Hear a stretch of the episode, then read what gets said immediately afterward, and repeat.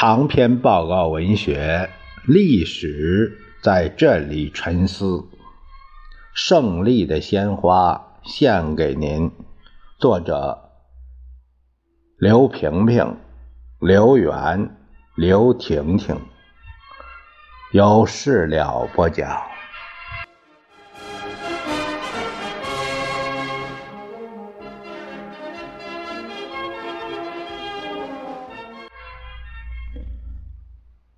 爸爸继续顽强地承受着沉重如山的压力和摧残裂胆的痛苦。四月九日中午吃饭的时候，萍萍说：“听说清华大学的造反派要组织三十万人大会批斗妈妈。”爸爸一听，立即震怒了。他推开饭碗，大声激昂地说：“我有错误，我承担。工作组是中央派的，光美没有责任，为什么让他代我受过？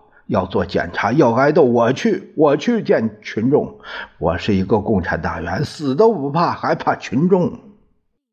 爸爸胸中的激愤终于像火山一样爆发。妈妈急切地说。清华大学的运动是我直接参加了的，当然应该是我去向群众检查。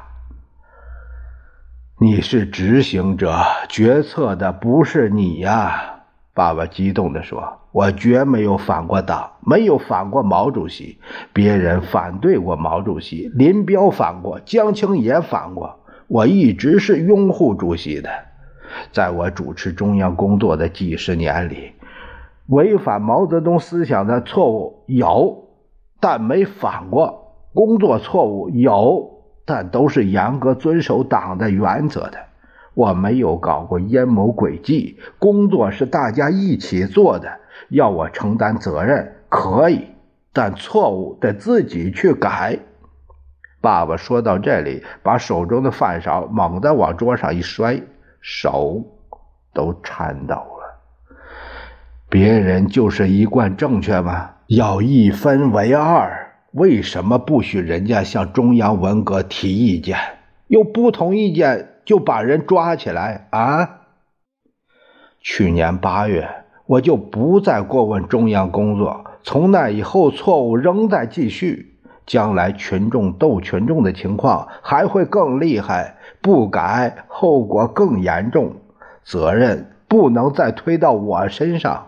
那么多干部都被打倒了，将来的工作谁去搞？生产谁来抓？我们凝神静听，感到爸爸的心胸是那样坦荡，那样光明磊落。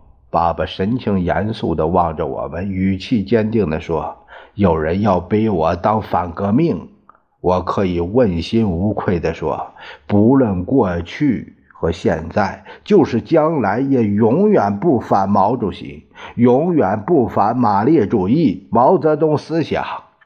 一个革命者，生为革命，死也永远为共产主义事业一心不变。爸爸停了一下，长出了一口气，似乎他的话已经说完了，激动的情绪也安静下来。恢复了以往的安详神态，亲切地望着我们，缓慢地说：“将来我死了以后，你们要把我的骨灰撒在大海里，像安格斯一样。大海连着五大洋，我要看着全世界实现共产主义。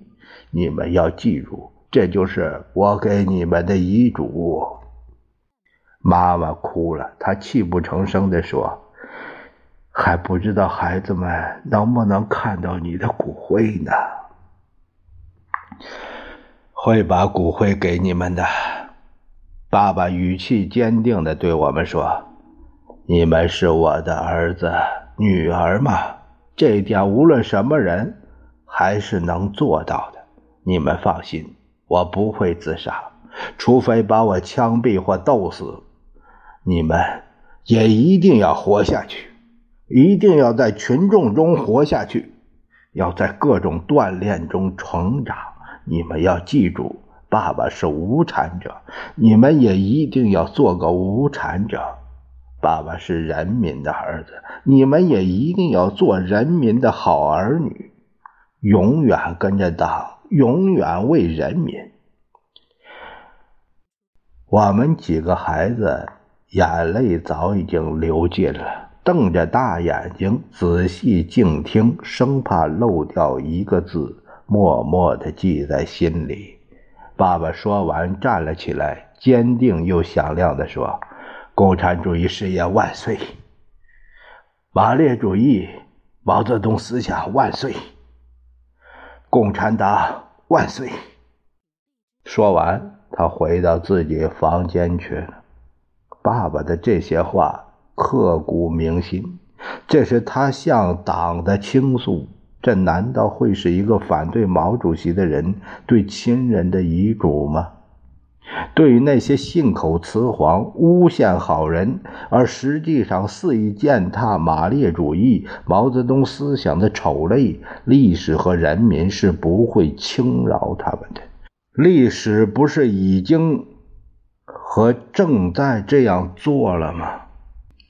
四月十日。在清华大学果然举行了三十万人的批斗会，在江青、陈伯达的直接操纵下，一伙人拳打脚踢，强迫妈妈穿旗袍，戴用乒乓球串成的项链。妈妈坚决抗议这种人格侮辱。她说：“毛主席指示要文斗，不要武斗，要他承认是三反分子。”妈妈又义正言辞地说。我从来没有反过毛主席，永远不反。妈妈在大会前做了长时间的答辩，她代表爸爸向群众表明了态度：我们不同意你们的搞法，但我们绝不跟群众对立。中国人民是最好的人民。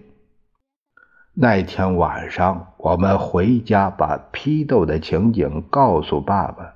虽然我们预料到。这对爸爸是一个无情的刺激，但我们不愿意向爸爸隐瞒真相。我们必须面对严酷的事实。当我们说到彭真叔叔、薄一波叔叔、陆定一叔叔、蒋南祥叔叔也同时挨斗，还有三百人陪斗的时候，爸爸只是双眉紧蹙，仔细的听着。一句话也没说，晚饭一口也没吃。